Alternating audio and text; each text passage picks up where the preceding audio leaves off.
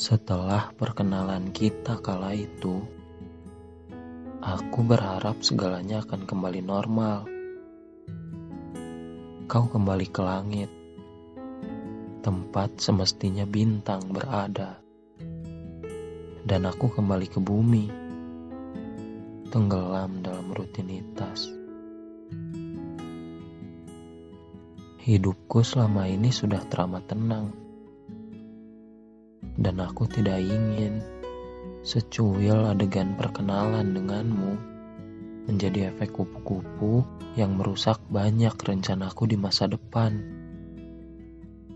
Percayalah, aku sudah pernah bergumul dengan asmara dan patah hati yang ditimbulkannya tidak berdampak baik.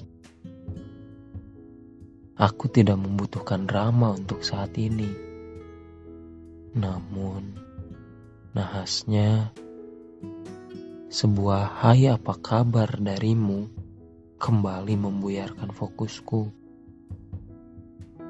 Mati-matian aku berkata pada cermin bahwa perasaan untukmu hanyalah euforia sesaat yang akan hilang dalam hitungan hari. Semudah itu kau kembali menyeretku menjadi budakmu dan bayangan di cermin tertawa mengejekku. Makan itu cinta, katanya puas. Cinta bersemi di tempat, waktu, dan situasi yang tidak terduga. Ia laksana mentari di tengah temaram, hijau di antara gersang Cinta tidak pernah datang tiba-tiba. Ia akan mengendap-endap, menyusup ke dalam urat nadimu, meledakkan jantungmu, lalu meninggalkanmu terbakar habis bersama bayang-bayangnya.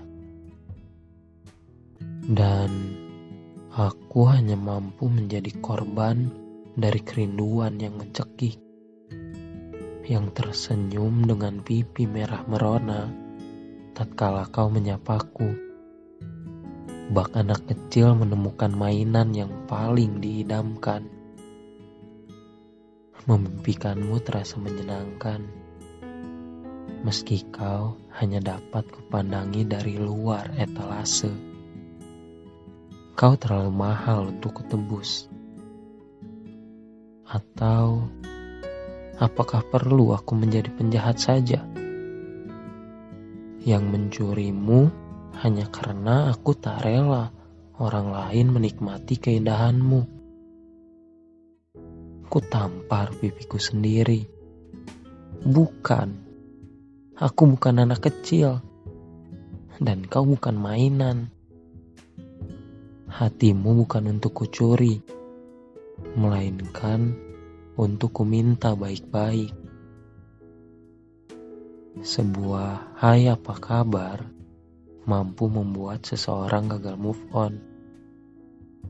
Aku mulai intens berbicara denganmu. Setelah hai apa kabar, ada jangan lupa makan dan selamat tidur.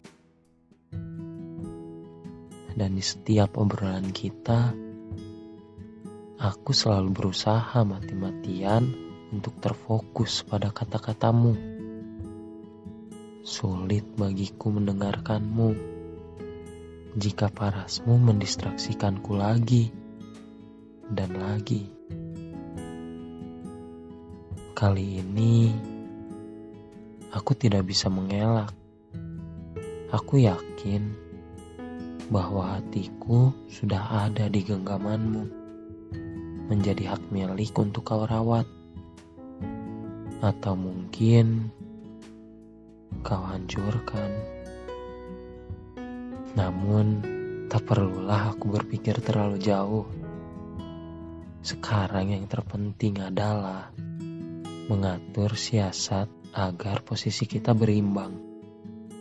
Aku pun harus bisa menggenggam hatimu, karena entah kau sejauh langit atau sedekat langit-langit, Bagiku, kau bintang yang aku puja setengah mati.